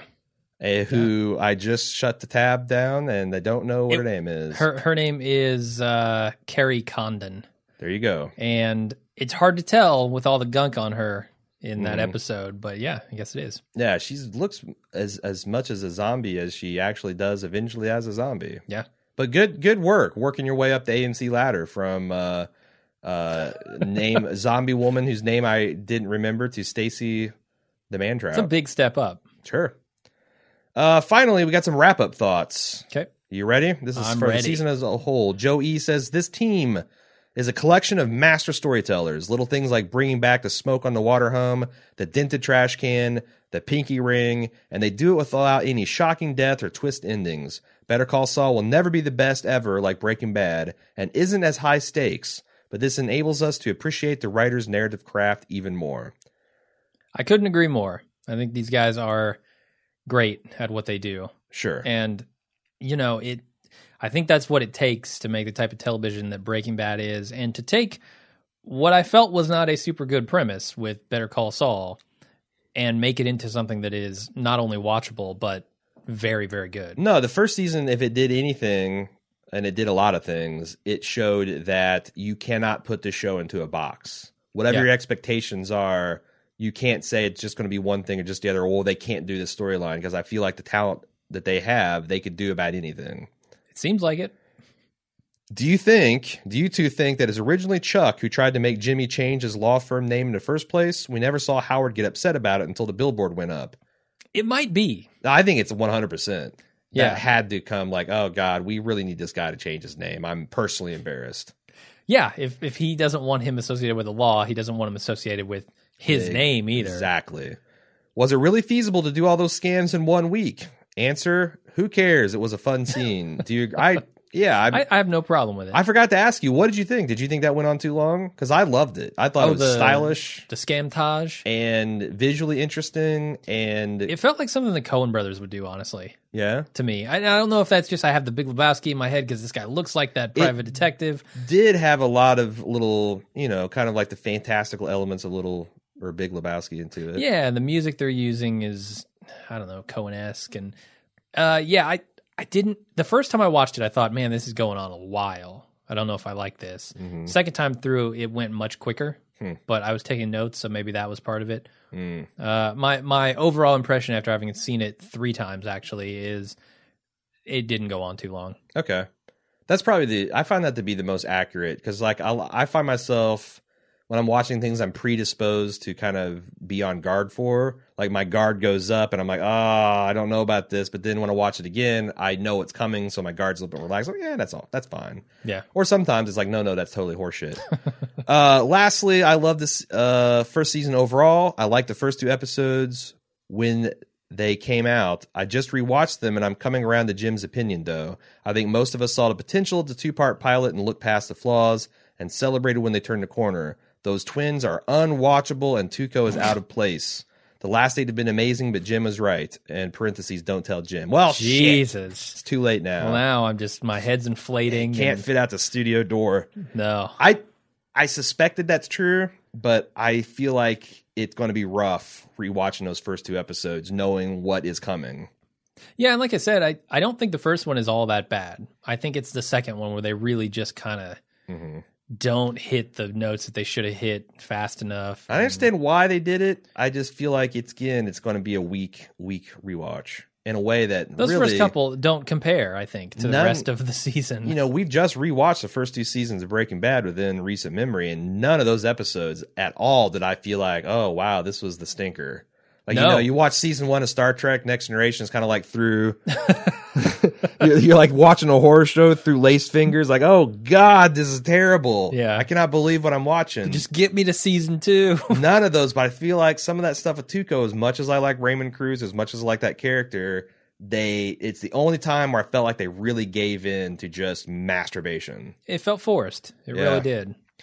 Uh, Liz G says in his review of Better Better Call Saul episode Marco, Sepinwall said Better Call Saul was in many ways better, or at least more consistent than the first year of Breaking Bad. I wonder if Sepinwall has ever rewatched Breaking Bad. I recall you two reading his negative reviews during the rewatch podcast of Breaking Bad. I do as well. I disagree with his comments and believe Breaking Bad packed a lot of show in the first and second season. I was repeatedly surprised by how much happened on early Breaking Bad episodes. Yeah, that was my sentiment too, having recapped those. I'm amazed that um, he is saying that in many ways better or at least more consistent. Now, well, I want to say some of these thoughts for another email, but I, I don't know because I've noticed sometimes, and you and I both, I think, have noticed that when we're thinking back to early episodes of stuff that we didn't podcast or we didn't cover in a lot of detail, yeah. that we have a snapshot of a season that doesn't necessarily bear up. Like for many years, we cited "Tell It to the Frogs" as the worst episode of Walking Dead history. When I when I whack and Yeah. rewatched that season to research my book, that episode is fine. It had one line that sucks that It's the happened line, to be tell that- it to the frogs. Yeah. but it's actually Vatos, which is the terrible episode. So you can get like these things, these these you know brain bugs in your own head, and you're you you you know you remember that version rather than a true version. And I mean, Sepinwall could be. I think during this time he was kind of like in between his last professional newspaper job and HitFix. He was doing his blog and trying to work the internet angle. It could be that that's kind of like you know because he didn't cover it as in depth and as seriously. Um, that he's got this image of season one Breaking Bad, and oh, of course the writer's strike, and of course it got shut, and it, it mm-hmm. doesn't really hold up to scrutiny. Like if he went back and rewatched that first season, I mean, you know, the other thing that I think makes seasons one, two, and three of that show look kind of bad in comparison is seasons four and five being so excellent. But they're not. They do like I thought so too. I thought we'd be in for some rough watches, but I know, but that's what I'm saying. Like, I, I don't think it's arguable that seasons four and five are the best of that show. okay, Uh, so And by six, comparison, you're- like yeah. you think, man, the show was so great in four and five, and Uh-huh. well, I, I count five as both halves of that.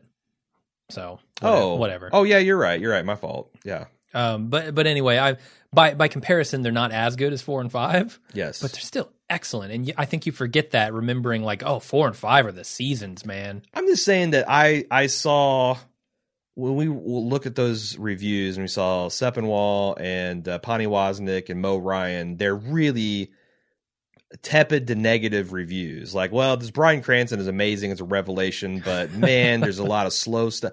I just don't see it, and I, you know, that's their honest opinion, and they're professionals, and I'm not saying they're they're wrong, but I also remember what I thought about the Breaking Bad pilot, and I remember kind of rewatching it over the the the last summer and winter, and how impressed I was. I just it's hard for me to believe. Um, I I just don't know what it's like to be a professional critic and plow through thirty, you know, premieres and pilots. That can't be fun. Yeah, and like, it was it the time of the day? Was it just like you know, were they just coming off of watching Soprano and then they got this and it's like, oh, this is weird. It's AMC. What the fuck? I don't know, but it's hard to explain, and it's kind of I, I'm just wondering if when Sepinwall's saying it's more consistent, if he's just got this mental image of this truncated season that not everything worked, and then really all cylinders fired in season two. I don't know. I don't think Better Call Saul is that consistent. We've talked about episodes one and two. Yes. Um, no, I don't think I do not think you can say it's more consistent than season one of Breaking Bad. No, I, I agree with that. But I don't think it's inconsistent. I just don't. I don't think it's as engaging um, right off the jump. yeah, And I the the misfire. There are no misfires in season one. Really, there are no misfires in Breaking Bad. Period. Other than maybe the end of season two. yep. I was gonna say I was Uh, about to jump in there. Th- that's the one glaring flaw.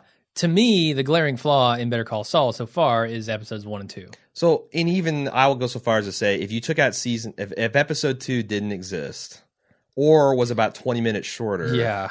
I think you can make a real argument that it is more consistent. Well, it's hard Yeah, to say I- consistency, but it's as good of a launch point of this particular story and this particular season as Breaking Bad. Now, Yeah. does I'm it have the ceiling of Breaking Bad?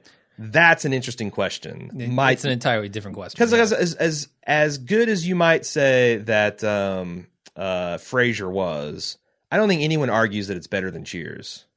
I certainly would never argue that. Uh, You're know- probably too young I- for both of them. I, yeah, I've never seen either of those. Like, legitimately sat down and watched them. Right. I've seen one offs of, of several of them. right. Um, I, I think Eric, the the personal arrogance host, Eric Uh-huh. is an exception to that. I think he well, likes if you live in Frasier. Seattle, sure. Bec- yeah, because he lives in Seattle, and that was closer to his generation. yeah, like I love Parks and Rec not only because it's excellent, but because it's set in Indiana, and I Yeah, a visceral thrill of of seeing small town Indiana life sure. you know, parodied and, and kind of, um, you know, in an, an affectionate way. So, yeah, um, talked a lot about that.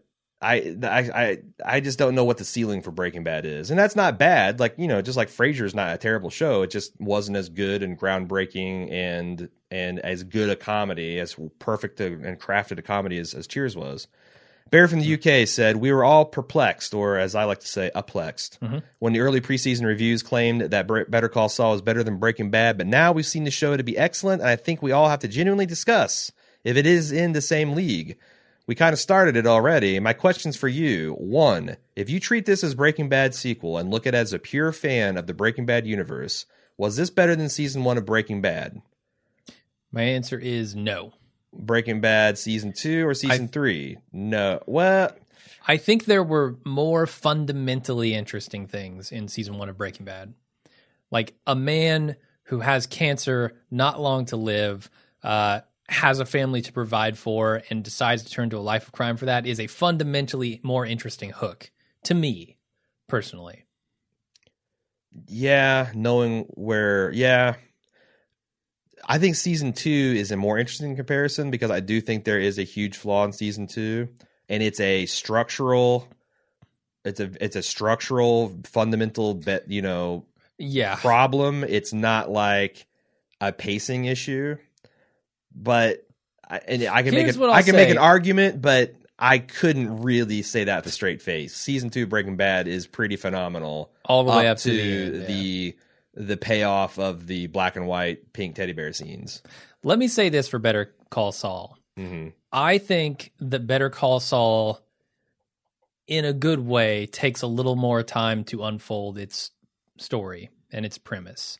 Um, with Breaking Bad, Breaking Bad is the whole plot is thrust down your throat immediately. hmm Man with cancer, man with family turns to life of crime, and then Yeah, the- a lot of a lot of miles are covered in the first goddamn episode. They are, they are, and then the the subsequent episodes in that season become what are the antics that he gets Sure. up to as he gets deeper into this life of crime. Yeah, yeah. Whereas I think in Better Call Saul, it builds a little more slowly. Hmm. It, it it lets the the frog boil in the water a little bit longer um, until you get to episode nine, and then you discover what this show is really about. I do think that Better Call Saul feels a bit more confident. I think so because. I mean I, that makes sense. You know, Yeah. uh, Vince Gilligan did have a writer's strike that he's staring down. He did have to cut the season. Uh, he didn't know whether there would be a ratings phenomenon or any kind of success. Mhm. In, and pretty much all through the first three seasons of Breaking Bad. Whereas Better Call Saul, I think yeah, he didn't know what it was going to, but I, I suspect that he and Gould thought like, you know, if we do a good job on this, we're going to get, we're going to find an audience. Yes, I, it would be hard not to. Yeah. given Breaking Bad. I'm sure they were nervous, but I didn't get much in the way of nerves from them at preseason. Or maybe it's because they're both rich and successful, and there's nothing at this It doesn't point. really matter. The stakes are lower. You know, it's like every time he thinks like, "Oh, what if I fuck this up?" He goes and looks at M Night Shyamalan's career and like, "Nah, I'll get at least six or seven other foul balls and strikeouts before I'm out of work in in, in Hollywood." Uh, so so that is all to say. I think seasons one of uh, season one of both of these shows is different. Although I enjoy Breaking Bad slightly more. Uh, point to two from Barry from the UK. If you look at this as someone who has never seen Breaking Bad, does it still hold up? And I want to stop there because we have some emails coincidentally to answer that very question. Okay. And three, how compelling a character and actor is Jimmy slash Bob Odenkirk compared to Walter White? And this, and he says, I don't know the answers, but my feeling is they're in the same ballpark, and these early reviews now hold a lot of weight. I think it's interesting that those early reviews were based on some of the weaker material, and I think Yeah. there was a little bit of overheating on that stuff. But uh, Jimmy better than Walter White, Bob Odenkirk better than Bryan Cranston. How about they're both incredible at what they do, which is very different. And how about the fact that you can say they're in the same ballpark is nothing I would have suspected before the season. Yeah. Like I, I knew Bob could do Saul really, really well. I Mm-hmm. did not suspect some of the stuff he pulls off in Pimento. He yeah, Honestly, he's I good. I don't know. Like I, still didn't know choose- Jonathan Banks could pull off what we saw in Five O. Yeah, that's true. He he didn't have what looked like a ton of range in Breaking Bad. Um, but I I still give the nod to, to Bryan Cranston. We've but we've seen a lot more from Sure. him, right? We've And seen he's been five seasons of given him. like he's been given the material that's like Exactly. Better Call Saul can't even sniff yet. Yeah, and I- I, I mean, if I were to put Bryan Cranston, you know, in my imagination into the scenes that Bob Odenkirk got in this first season, um, I don't think he's as funny, but I think he's better on the drama end, slightly, slightly. Hard to I say because man, Brian Cranston can be funny.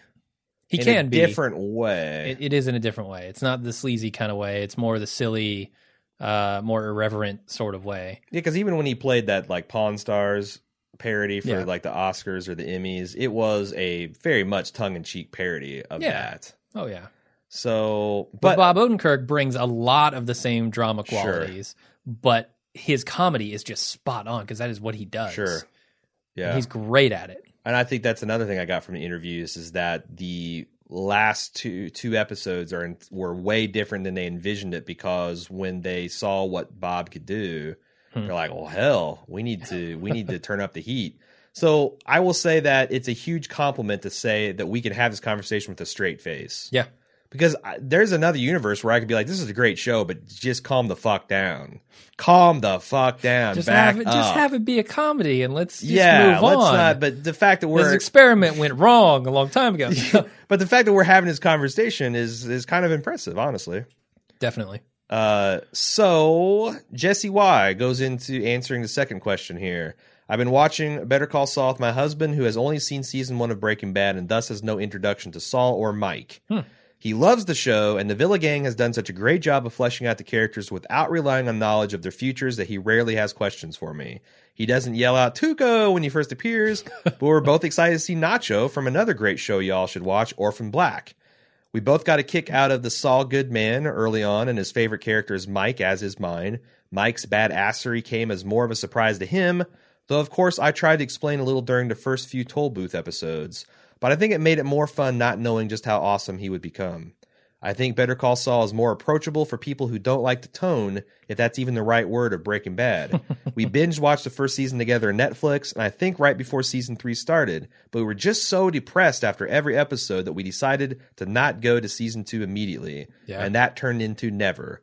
Better Call Saul definitely had more humor, and for some people, it's just more fun to watch if you don't want to want don't want your heart in your throat the whole time. Parenthetically, she says, "We have Americans for that." A show that I tapped out on. so different strokes for different folks. I get it. I mean, that description makes sense. Uh, Jesse says, I, and I think I cut out a part where she says that she at, the start of season five did manage to go through sans her husband and finish Breaking Bad. Ah. She goes, I don't think it's at the level Breaking Bad yet, but I don't think that's a prerequisite for enjoying the show. Here, here. You're right. Here, here. Uh, Clayton from Battle Creek, Michigan. I've never watched a single episode of Breaking Bad, but I've been with Better Call Saul for the whole series. I've always wanted to get into Breaking Bad, but I just can't seem to find the time. I love everything about the series, and all it does is make me want to watch Breaking Bad even more. Uh, well, that's that's that's a great mission objective for this show. It's, it's making me wonder what Breaking Bad looks like as a second show to Better Call Saul. Like we kind of discussed, you know, does Better Call Saul work without having seen Breaking Bad? But does Breaking Bad work after having seen Better Call yeah, Saul? it's is going to like be the, interesting. the, the eternal debate about whether if you wanted to acknowledge the prequel trilogy at all, if you're like you know in the shoes I'm in, you got a, an impressionable young adult or young yeah young person. Do you show them the original trilogy first? Do you show them prequel trilogy then a real original trilogy? Do you do the do you never show them the prequels? do you do the controversial one, four, five, Ah. two, three, six? Mhm. Uh, so it's uh, basically an extended flashback. Um, do you pretend they don't exist? Like, I don't think that's an option because this thing doesn't suck. But yeah, that I like those kind of debates. I, I don't think we'll know until the run of Better Call Saul is over, but it's an interesting question. I, I like having those kind of. I like debating that kind of stuff. Yeah. Um, and I think it's I think it's fun. He continues. I love everything about this series. And oh wait, I already said that. Uh, there's so many good things. I've heard so many good things about Breaking Bad, and I figured I should get it, get it, get in on the ground floor of this series. It's kind of nice to see the backstories of these characters without knowing what they become. I didn't think that Mike disassembling the gun in the Pimento episode was unrealistic at all for someone who used to be a police officer and maybe even had more military in his background. Yes, he has a dexterity of steel, so to speak, but if you're familiar with the gun, it's not overly inconceivable that would work. I didn't have a problem with him field stripping the gun, Batman It's style How fast he swipes it. And, and just the fact that he would you know this old guy could go up to these guys and completely intimidate them i i question whether that would be believable without as a non because it's not like mike viewer. kicks in a door and like like oh my god what a badass he is Yeah. but i mean you know here's a guy who has never seen the series and he didn't have a problem with it hard Mm-hmm. Okay. to argue with that Yeah. that's the last email and this is why i feel like we don't need a wrap up that was it felt like a really good series wrap up I think so. Uh, I've I've talked about basically everything that I would care to talk about Yeah. going forward. I think they've set it up super nicely for season two. I think there's a lot of tension there. yes That um, there's a lot of promise if you look at Jimmy turning into Saul as a promise. hmm Uh, a, a lot still to come. A lot of stuff with Mike that I think we're going to get to eventually. That Yeah. seems both fun and interesting.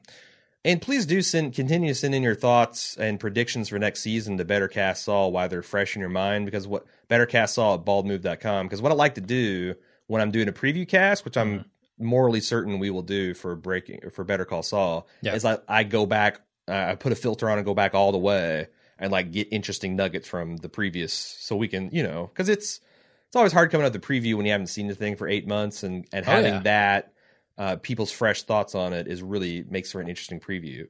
So no Agreed. new podcast until next season, but don't feel shy about sitting that stuff and talking about in the forums because we'll still be probably uh, debating some of these things. I imagine this will be kind of a lively topic in the forums about you know where it ranks against I think so. Yeah. Breaking Bad. Uh, it, I'm sure I probably haven't said the last I want to say about it, and I'm certain our audience hasn't. So yeah, yeah, the forums are a great place to to go talk about that. I So mean, it's at forums.baldmove.com. Mhm.